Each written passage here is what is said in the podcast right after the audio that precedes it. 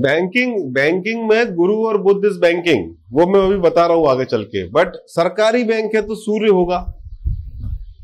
सरकारी में तो सूर्य, क्योंकि सरकार तनख्वाह बैंक सरकार तनख्वाह सरकार दे रही है ना। ठीक है?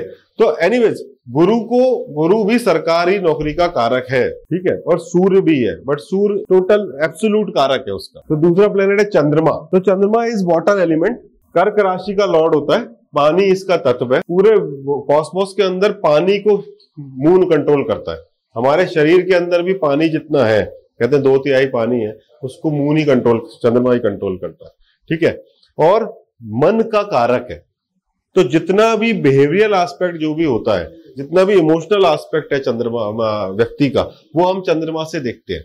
अगर चंद्रमा उसका पीड़ित है, चंद्रमा अगर उसका नेगेटिव है चंद्रमा पर कोई इल इफ़ेक्ट है तो लोगों के अंदर मन से संबंधित समस्याएँ आती हैं।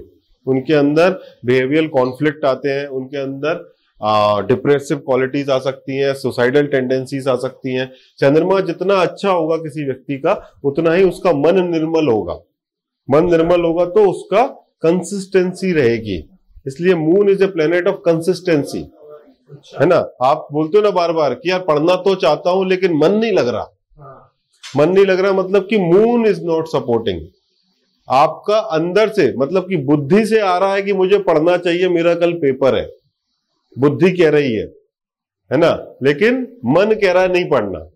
तो मून उसका सपोर्ट नहीं कर रहा। ठीक है? तो मून की कर्क राशि है, इसका एक ही एस्पेक्ट होता है सेवंथ एस्पेक्ट ठीक है? और ढाई दिन के अंदर राशि बदलता है। चंद्रमा एकमात्र ऐसा प्लेनेट है जो इतनी जल्दी राशि बदलता है। बाकी सब प्लेनेट थोड़ा थोड़ा टाइम लगाते हैं।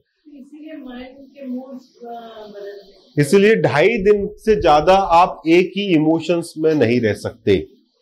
अपने यहाँ ढाईवे दिन उठावना कर देते हैं। Because you can not continue into one emotion for more than ढाई two and half days the moment the moon will change moon will go to the next rashi your emotion will change है ना? तो पूरा संबंध जो आपके emotion का है इमोशन क्या हुआ? भय। हैप्पीनेस उदासी डर हो गया आपका या फिर आपका फोबियास जितने हो गए आपकी पसंद नापसंद ये सभी चीज़ें मून के अंदर आती हैं।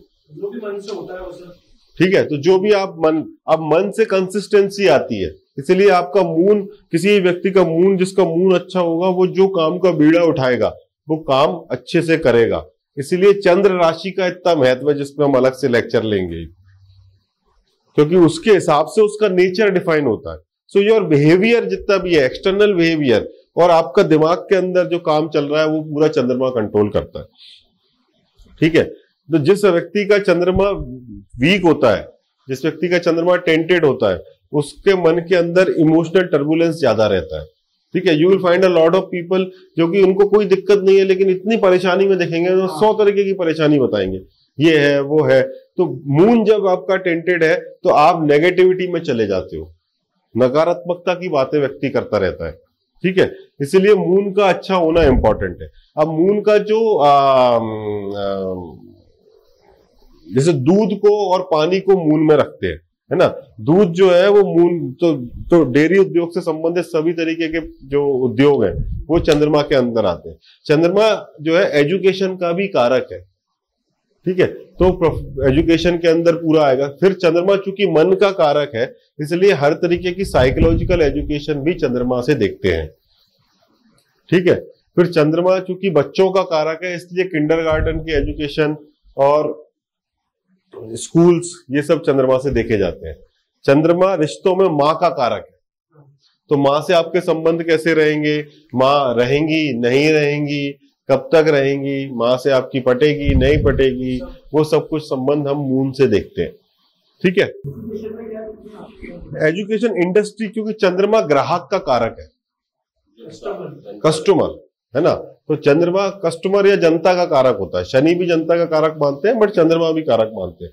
तो एजुकेशन इंडस्ट्री को चंद्रमा से देखते हैं। ठीक है? एजुकेशन का कारक जो है वो गुरु है बट एजुकेशन इंडस्ट्री तो कोई आपसे बोले, मुझे कॉलेज खोलना है। उसको चंद्रमा अच्छा होना इंपॉर्टेंट है उसका, नहीं तो वो नहीं खोल सकता।